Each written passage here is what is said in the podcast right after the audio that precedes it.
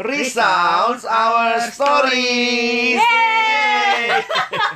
Nggak usah angkat tangan, Nov, nggak Iya, kelihatan. nggak kelihatan ya. Ya ini ini kegembiraan Hiburan, ceritanya hiburan. ya. Iya, ya kan? karena nggak ada masalah lo ya. Eh, Makanya gembira. Yakin nih nggak ada masalah, Des. Tadi di tengah-tengah dia cerita lagi.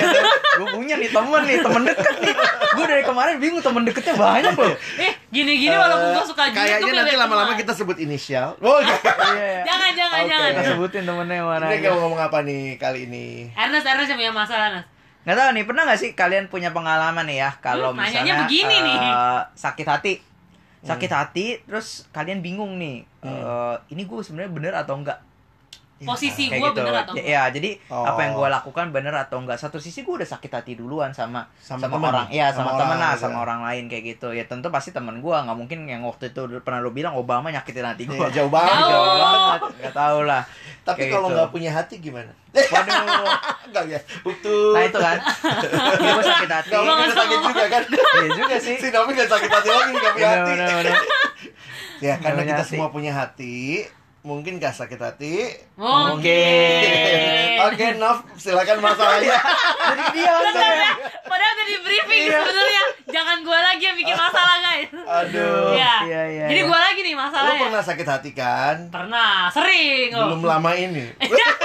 gue kayaknya wawancara kepo gitu ya. Iya, tuh jadi waktu itu gue pernah punya Hmm. cerita, ya. Ah, ceritanya di, tetap ya briefingnya tetap Oke. tidak ada gunanya teman-teman. Ada gunanya. ya jadi waktu itu gue punya cerita, gue punya teman, ya kan. Ah. Nah, nader teman lah ya. Ya. Nah, udah kayak gitu, eh gue tuh lagi berantem sama teman gue. Hmm. Nah, terus akhirnya karena kita punya eh, beberapa sekutu, eh bukan sekutu, karena kita beberapa orang kayak Geng, gitu ah. kan. Oh, maksudnya Iya. gengnya itu beberapa orang. Iya, gengnya iya. beberapa orang. Akhirnya kan gue bermasalah misalnya sama si Ernest gitu. Sedangkan Iya. ada Bang Alex. Iya, iya. Akhirnya gue cerita sama Bang Alex. Bang, Lu lu sakit hati sama Ernest. Nah, akhirnya gue Cerita. ceritanya Lu cerita sama lu. gua. Kan kita bertiga nih, ceritanya kan kita sahabat, Hmm. ceritanya Iya, aja. ceritanya, ya oke. Nah, terus gue bilang gini, Bang lu tahu nggak sih si Ernest nih la la la la. Gue ceritain dari sisi Hmm. gue. kan? Haha. Gue menceritakan isi hati gue. Dan lo tahu apa yang gue harapkan dari Bang Alex? Nah, itu tuh apa? Lu harapnya apa? Bang Alex se- sekutu dengan gue. Maksudnya dia Membenarkan begitu lo ya. Oh. Dukung lu gitu Biasanya ya. dia NDA-nya gue ngomong gini, bener kan yang gue bilang? Oh iya, itu Iya, biasanya iya. cari konfirmasi bener Ah. nggak sih Iya, iya, gua konfirmasi. gitu. Yang salah kan Ernest kan kalau kayak gitu Wajar kan. nggak sih gua marah sama dia? Nah. Lu ngerti dong gua. Ya, Nah, gitu udah, ya. udah, udah, udah, udah, cukup, cukup sampai di situ. Julid, julid, jangan. Nah, terus eh yang mau ditanyain apa? Makasih ya guys. Cuma mau cerita doang ini, cuma butuh. Teman-teman, Kupingnya teman-teman ini. cuman mau cerita ya. Terima kasih atas ceritanya. Nah, jadi maksudnya pertanyaannya tadi setelah kita briefing, sebenarnya pertanyaannya ada seperti ini, Erna. Jadi sebenarnya posisinya itu baik nggak sih ketika gua harus cerita ke Bang Alex? Padahal kan Bang Alex ini kan masuk dalam persahabatan kita. Hmm. Oh. Itu satu. Hmm. Dan yang kedua, sebenarnya sih kayak Bang Alex ini harusnya bagaimana sih? Iya, iya. Jadi- Sebagai gitu ya. orang yang diceritain ya. Ya. Jadi besok-besok kalau kita briefing didengar ya, Nas, pertanyaannya ya, Nas. Saya mendengar, cuma tidak mau nurut. Gimana tuh Nas lu kalau ngalamin kayak gitu, lu pernah nggak jadi orang ketiga gitu yang diceritain? Pernah, gue pernah juga dan jadi orang yang sakit hati pun juga pernah. Oh, iya, iya. Mohon Jadi maaf. Ernest, kenapa lo tadi tidak mau mulai? Dan ya, yang paling sering sih dia jadi orang yang menyakiti. Iya, iya, gua gak heran Iya, gitu. iya. itu itu kayaknya paling itu loh. Karena dia gak pernah taat, ini salah satunya. Iya ya. Nah itu jadi kalau kalau jadi memang kalau eh, dari pihak yang tak merasa tersakiti kita cenderung cari sekutu kan, cari Iya, teman, cari iya, pembenaran. benar. Padahal awalnya memang maksudnya tuh memang mau share, tapi tetaplah di dalam eh, hati tuh pengennya gue merasa benar, gue nggak salah. Iya. Padahal di dalam yang namanya konflik gitu ya, pasti tentu Oh. kedua orang yang bisa kalau bisa terjadi konflik, pasti ada dua orang eh, antara dua orang pasti salah dua-duanya, nggak mungkin cuma salah satu doang yang salah, pasti dua-duanya terlibat entah yang satu cuek kah, yang satu merasa enggak kok gue nggak ngapa-ngapain dia kayak gitu. Tapi Hmm. gue waktu itu ingat lah ada ada gue waktu itu lupa gue dengar dari mana dia bilang seperti ini kalimatnya menurut gue cukup menarik. Kalau misalnya lu nggak merasa bersalah eh, dengan terhadap orang itu, lu Hmm. mer- merasa melakukan segala sesuatunya benar terhadap orang itu, Hmm. tapi kalau orang itu bisa sakit hati sama lu, lu minta maaf. Kenapa? Walaupun lu merasa lu nggak nggak bersalah sama bikin sekali. salah. Dia bilang begini, jangan-jangan lu kurang mengasihi dia, makanya dia Oh. bisa sampai sakit hati. Walaupun lu tuh nggak nggak ngata-ngatain dia kayak gitu, Hmm. jangan-jangan lu kurang mengasihi dia sampai dia bisa sakit hatinya sama gua gitu. Padahal gua nggak ngapa-ngapain Hmm, hmm. sama sekali dan gua menurut gua biasa-biasa aja. nggak menyakiti dan lain sebagainya nah gue akhirnya mikir kalimat itu ih bener juga ya kalau misalnya gue uh, bisa ada orang sakit hati sama gue gue kadang-kadang koreksi jangan-jangan apa gue kurang Hmm. uh, mengasihi dia. Dan satu sisi kalau gue uh, menjadi orang yang gue diceritain kayak gitu Hmm. gue berusaha untuk objektif sih. Gue dengerin apa yang apa yang di di argumen-argumen dia. Kadang-kadang dari argumen-argumen dia itu kan kelihatan wah nih anak nih lagi egois nih kayak gitu kan. Nah yang bagian itu gue nggak langsung konfrontasi oh lu egois lu sebenarnya di bagian ini nih kayak gitu.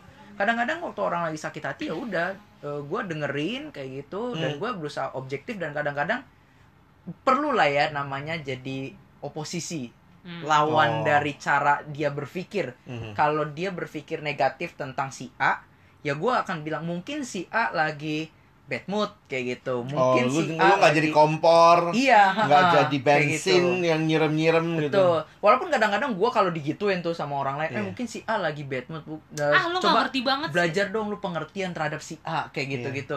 Gue digituin gue juga rasa lu sebenarnya nggak Lu dengerin dengerin gue. gue nggak sih lu kayak lu tuh apa Peka dikit iya kek. gitu lu gak ngerti gue ya lu nangkep Hmm, self pity, self pity. Dengarkan Nah itu podcast yang kayak gitu sebelumnya. ya. Nah cuman kadang-kadang waktu gue mikir kayak gitu ya, kalau lagi ada orang yang eh, coba lu perhatiin si A, coba lu ngertiin si A. Kadang-kadang setelah udah lama gitu eh, nggak nggak nggak nggak waktu habis ngechat persis sih, gue Hmm. mikir-mikir, iya ya betul juga ya maksudnya kita perlu pemikiran-pemikiran lain. yang, berbeda Hmm. dari. Asumsi-asumsi kita kayak gitu. Nah gue sih berpikir kayak gitu ya kadang-kadang kalau kalau lagi eh, sakit hati berusaha objektif, apalagi kalau itu teman gua tuh, teman dekat gua eh, dan Lu akhirnya yang harusnya ngerti gue dong. Iya kayak gitu. Nah dan gue sakit hati. Gue eh gue yang dicerit bang bang Alex teman gue. Dia sakit hati dia cerita sama gue yang ada teman baiknya. Hmm. Gue sebenarnya cenderung setuju dong sama lo. Oh, Nah, karena itu. karena teman baik itu. Karena lu teman baik dan gue udah gue kenal banget bang Alex kok. Emang orangnya ini aja kayak gitu. Yang rese. Nah, Hmm. yang kayak gitu-gitu tuh kita mesti, menurut gue sih mesti Hmm. objektif ya, belajar objektif dan kalau bisa sih pergi ke orang yang satunya lagi, Nah, kalau klarifikasi. Oh. Ah, kayak gitu. Oh, kalau kita memang mengambil peran misalnya jadi Penengah, ya, karena gue pikir sih ya, ya baik juga kita ambil peran itu supaya karena persahabatan itu mahal Ya. dan indah kalau kita kehilangan itu mungkin ya salah satu cara mempertahankan adalah kita minta penengah untuk Iya, iya. me- mereconcile ya apa rekonsiliasi gitu. Hmm, hmm, hmm. Tapi Dan- gimana kalau misalnya bang orang yang di tengah ini nggak bisa punya kemampuan untuk hal itu? Nah itu berarti memang ya kita butuh kualifikasi juga yang Ernest bilang tadi ya sebagai penengah. Apalah istilahnya ber- berarti belajar mendengar dengan objektif, jangan buru-buru berpihak. Iya iya jangan buru-buru Nah itu berpihak. tapi gimana ya? Karena memang realitanya sering kali kita cuma dengar cerita dari satu sisi, Iya biasanya sih Hmm. begitu cuma tuh. one side ya. Jadi sehingga bagus juga kita konfirmasi. Ketimbang kita nambah-nambahin jelek-jelekin orang Iya. itu, heeh. Padahal kita sebenarnya dan apa ya eh ya mungkin juga namanya komunikasi ya. Namanya berbicara, berelasi itu punya seni sih menurutku ya. Hmm, hmm, Seni itu maksudnya begini loh. Ya termasuk ya kalau gua lagi kesel cerita sama elu, gua maunya lu dengerin gua dong. Nah, itu juga jadi jangan jadi kayak dia baru cerita begini, ah lu aja terlalu baper, baru cerita, ah lu aja terlalu baper. Lama-lama orang udah nggak mau dengerin Iya iya eh, iya. cerita kita. Jadi aku pikir sih itu sangat membutuhkan apa ya? Coba kita kembangkan skill mendengar. Betul betul Kalau ada kalimat bijaksana kan bilang gini, Tuhan memberikan kita dua telinga dan Satu satu mulut Hmm, hmm, supaya kita mendengar dua kali lebih banyak daripada kita berbicara. hmm, hmm, hmm. Jadi gue pikir sih perlu ya belajar mencerna cerita, belajar tidak salah menyimpulkan, jangan motong dulu kalau dia lagi ngomong, Hmm. mungkin dengerin dulu konteksnya. Nah, kalaupun dia misalnya bilang, "Benar nggak gua?" Oke.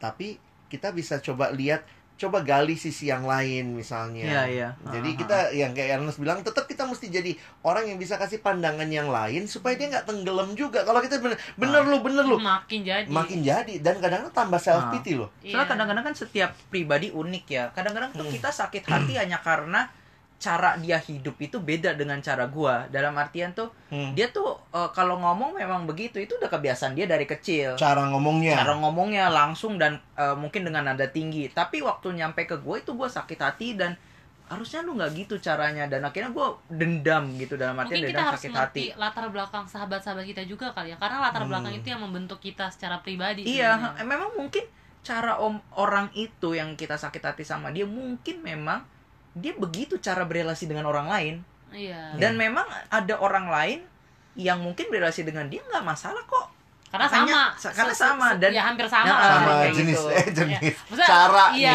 polanya adatnya dan iya dan misalnya. nggak masalah dengan adatnya dia tapi Hmm. dengan adat gua kalau misalnya semua orang tuh sakit hati sama dia Oh, nah oke. baru memang kita tuh Iya, emang tapi bisa. kalau cuman iya kita bisa curiga lah atau Iya, kita curiga bisa lah. mulai mempertimbangkan tapi kalau cuman gua doang tapi yang lainnya tuh It's okay. is okay kayak gitu ya gue bukan yang bilang jangan sakit hati gitu nggak Iya, gitu bukan kayak gitu gitu bukannya ya. mendinai perasaan tapi coba belajar untuk mengimbangi asumsi-asumsi Hmm. kalau enggak kita akan cenderung merasa diri kita benar Hmm. dan nanti kalau kita memang beneran konflik dia akan bilang dia merasa benar juga eh susah dah dua-duanya merasa benar Memang makanya dalam ilmu manajemen konflik nih. Asik. Cie. Belum belajar nih Bahwa- bang, belum belajar belum gua. belajar ya. bahwa memang kalau manajemen konflik itu ada dua kemungkinan. Hmm, Hmm. Kamu fight, Oke. sebenarnya fight itu bukan berarti berantem ya, Iya. tapi menghadapi. Ah, menghadapi. berani menghadapi konflik, Aha. atau kamu flight, oh terbang, tinggalin. Nah biasanya ketika orang sakit hati, Tinggalnya. yang terjadi adalah sebenarnya waktu sakit hati lalu cerita sama orang lain itu juga sebenarnya eh ya mungkin kita cuma butuh teman tempat untuk curhat tapi sebenarnya yang terbaik adalah hadapin yang bikin kita sakit hati coba Iya, iya. coba belajar ngobrol kalau sulit usahakan misalnya melalui orang yang penengah tapi ten- tentunya benar-benar mau dan bersedia berhadapan gue agak kesel waktu ada satu permasalahan lalu kemudian orang itu nggak mau di Nah, gue pernah gitu. dipertemukan oh iya lalu dia bilangnya gini ya sudahlah kan eh, udah ini ya eh, masing-masing tahu sendirilah loh gimana cara tahu apa tuh maksudnya Kalau nggak dia ngomong gini, kalau dari gue sih nggak ada masalah. Nah, Yes. itu paling males banget. Sebe- oh Sebenarnya- iya iya iya iya Nah, Ah. waktu dia ngomong sebenarnya dari gua nggak ada masalah, gua agak takut sih sebenarnya dia dia lagi tidak berani menghadapi masalah. Masalah. Karena apa? Harusnya kalau dia memperhatikan pergumulan dan hati gua yang punya masalah, gua lagi punya masalah sama lu. Can you please hear me gitu kan? Hmm, hmm, hmm. Nah, makanya gimana ya? Kalau dalam eh, istilah Inggris it's take it takes two to tango. Jadi orang kalau nari tango itu nggak bisa sendiri oh oke, harus oke. dua Dua. untuk tango. Jadi dalam persahabatan saya pikir itulah indahnya persahabatan di dalamnya saling eh, bergesekan ya seperti Alkitab bilang kali ya ada Besi kalimat menajamkan besi menajamkan besi Hmm, hmm. Orang manusia menajamkan sesamanya kita mesti mesti berani juga hadapin tuh Hmm, hmm, hmm. Tapi biasanya orang suka menghindar supaya jangan terjadi ya konflik. flight Nah, nggak nggak siap hadapin konflik lebih Iya, baik konflik yang terselesaikan daripada tidak Beran- ada konflik tapi tidak terselesaikan Iya, menurut gue Gimana? justru berantem itu menunjukkan apa ya membuat kita semakin dewasa itu satu. lu kalau kalimatnya berantem kayak preman ya Eh, bukan berantem sih, iya eh, konflik ya Iya, ada konflik berantem nih. Betul, Iya, iya, iya. Ketika ada konflik tuh membuat kita jadi semakin dewasa secara karakter menurut betul gua. betul Iya. Dan tapi ketika lu menghindari lu justru kayak Yes. apa ya?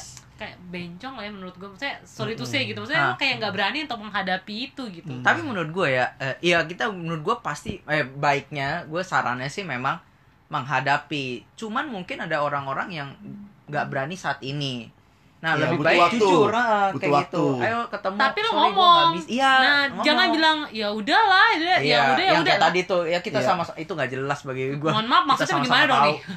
Ya udah sama-sama tahu sampai hari itu gua kagak tahu Ya, itu itu cara yang istilahnya gini sebenarnya nggak siap hadapin konflik Dan sama tuh yang kalimatnya yang tadi lu bilang Nov, dia eh, dia bilang gua nggak ada masalah kok sama lu. Nah, itu bagi gua tuh tetap tuh makanya tadi gua inget banget tuh salah satu kata pembicara itu.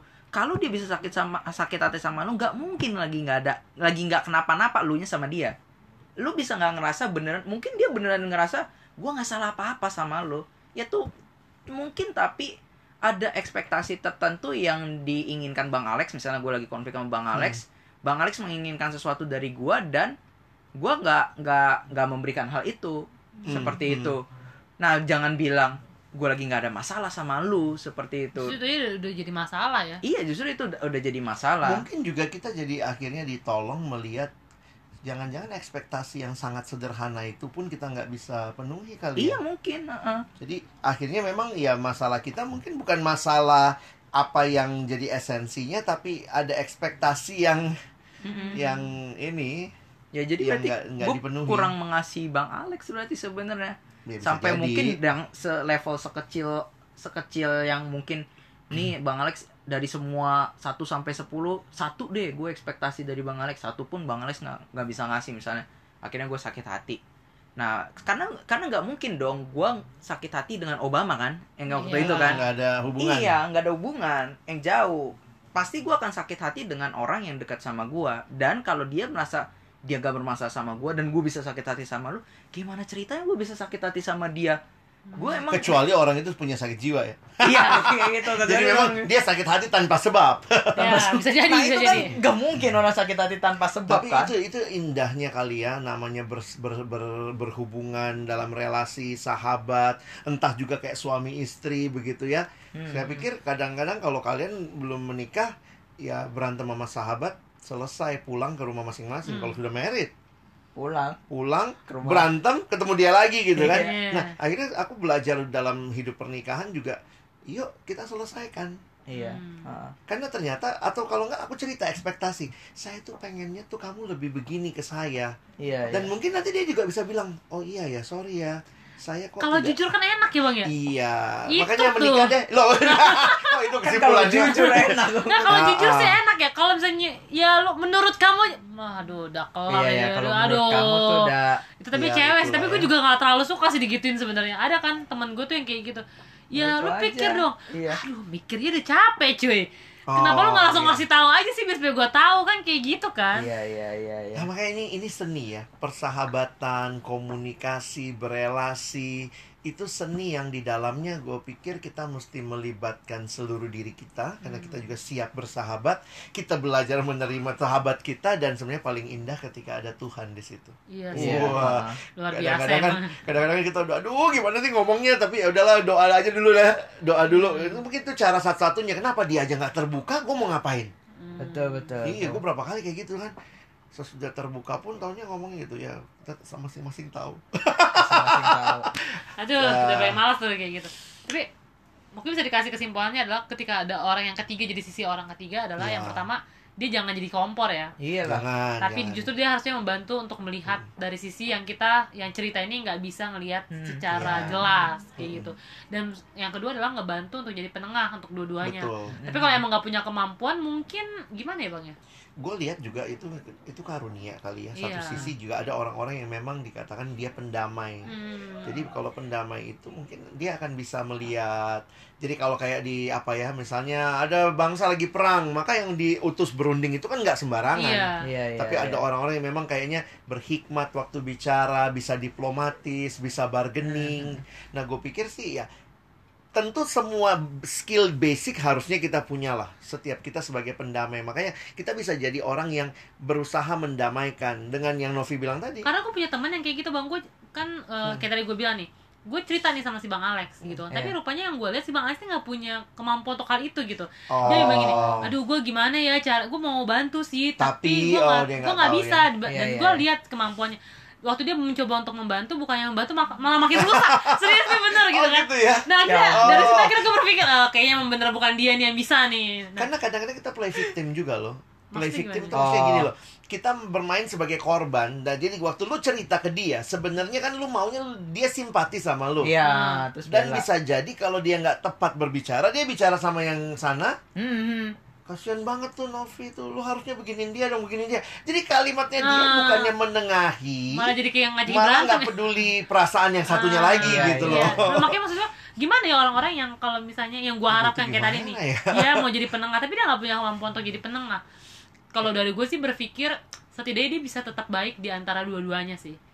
Dan Iya, biarkan iya. waktu yang akhirnya menyelesaikan Iya. relasi antara kita dan berdua. dia juga mungkin perlu belajar skill diplomasi. Skill apa lah ya. Makanya di dalam banyak training sekarang ada lo training manajemen konflik. Karena Hmm. bagaimana ada orang-orang yang jadi orang ketiga yang menengahi itu juga dibutuhkan skill. Misalnya berbicara dengan tepat berbicara dengan baik. Kalau bahasa salesnya itu skill negosiasi. Tapi sebenarnya susah sih. Maksud gue di orang-orang di eh, posisi yang penengah kayak gitu. Dalam artian gini, itu kan konflik ya. Iya. Iya. Bang Alex sama Novi konflik, gue penengah. Bang Alex punya sudut pandang sendiri, Hmm. dan Novi punya sudut pandang sendiri. Yang itu pun kalau gue coba denger dari satu, eh, dua dua Dua orang sisi, pihak ya. ini disatuin ke gue, gue pun juga kadang-kadang ada missing thingsnya juga. Gue Iya. nggak bisa menangkap keseluruhannya. The whole picture. The whole picture. Gue bisa, oh ini gambarannya kurang lebih the whole picture-nya gini. Tapi secara real the whole picture-nya eh, kebenarannya itu ya kalian yang ngalamin yang experience karena Mungkin- kalian yang konflik mungkin yang harus bisa dilakukan lagi nih ya dia membantu kita untuk ketemu itu udah paling Iya, yang itu- paling itu- tepat kalau uh, emang nggak bisa Jangan juga jadi dia spokespersonnya. Saya nggak mau ngomong sama dia, kamu aja yang ngomong ya. Dan nggak pernah capek ketemu. ya Ah. nanti penengahnya Kasian capek ya. ah. Jadi tengah. tengah. Kalau menurut gue adalah cara yang kalau misalnya emang si Bang Alex ini nggak bisa jadi penengah ya menurut gue Ah, adalah ah. kayak lu ngubungin si Ernest dan lu ngubungin gue untuk Me- eh kita ngobrol yuk. Sebaiknya Ya. ketemu lah. Aku Iya, akan iya. datang, tapi kalian yang ngobrol ya. Ya, atau Iya, enggak, betul, ya. eh jalan yuk misalnya terus nanti lu juga ngomong ke gue dan Ini akhirnya kayaknya curahan hati Novi, tolong ya orang Kan yang di awal begitu. disebutkan Oh, iya, melakukannya begitu. nggak akhirnya gue gue akhirnya melihat bahwa oh iya ya maksudnya emang benar sih bang Alex Iya nggak semua orang punya kemampuan hal itu Ah, mungkin cara tengahnya ya seperti itu nggak tahu kan ada teman-teman juga yang mela- me- apa merasa jadi orang ketiga tapi aduh apa yang harus aku lakukan saudara Iya, kayak gitu kan Aku nggak enak nih ngomongnya atau Ah, apa. dan aku emang berat lidah misalnya seperti itu Berat kan. lidah. jadi ya udah kurang karunia iya jadi lebih Kurang baik ya udah temukan dan akhirnya Iya, kita selesaikan bertemu. sih seperti itu Sebenarnya kalau ada juga orang yang dalam arti lebih senior Hmm. atau mungkin lebih kuasa dalam banyak hal kita bisa menol makanya saya aku pikir sih yang namanya komunitas atau circle kita sih sebaiknya lebih luas supaya juga misalnya kalau ada pergumulan Iya. permasalahan seperti itu tuh ada yang masuk tuh iya nanti kalau udah ngomong pernikahan kok gue mau ngomong pernikahan mulu Ada yang ya masuk beda ya kita berdua belum menikah nih masanya ya Soalnya kalau ngomong pernikahan udah seperti ini mungkin kita butuh Iya uh, keluarga yang lebih senior Oh. untuk apa. Tapi itu juga ada yang bilang jangan buru-buru datang ke keluarga. Bisa Selesai, Iya, konselor iya, ya bang selesaikan dulu dengan misalnya kalau cari konselor. Hmm. Karena begitu kita masuk ke keluarga, ada kecenderungan akan Mendukung ya. ngebelain anaknya pihaknya. Iya. iya betul Iya, pasti anak saya nggak salah. Memang sih dia begini. Kenapa? Karena kita merasa ya si pihak kita yang benar gitu. Hmm. iya iya iya. Jadi ini pembelajaran baik buat kita dan juga buat teman-teman sekalian. Iya, Jadi kiranya sakit hati, sakit ini hati. bisa menolong ya. Silakan kami masih nunggu loh cerita-ceritanya. Thank dia- you yang udah kasih cerita ya. betul oke Kita di mana bisa di-follow? di friendsound.id Itu Instagram Instagramnya. kita. Silakan DM yang mau bertanya, mau kasih cerita dan juga nanti bisa follow di ya Spotify ini ya. oke Oke. sip Dah, sampai gitu ketemu ya. Uh-huh. Eh, terus jadi sahabat, jangan menyerah, Yeay. jangan menyerah. Walaupun sulit ya. Walaupun sulit ya. Tapi ada keindahannya tersendiri. Iya. Okay. Terima kasih. Sampai ketemu teman-teman. Bye. Bye.